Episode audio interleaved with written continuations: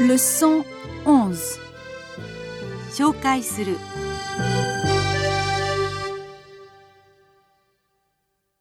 Mika, je te présente mon amie Sophie.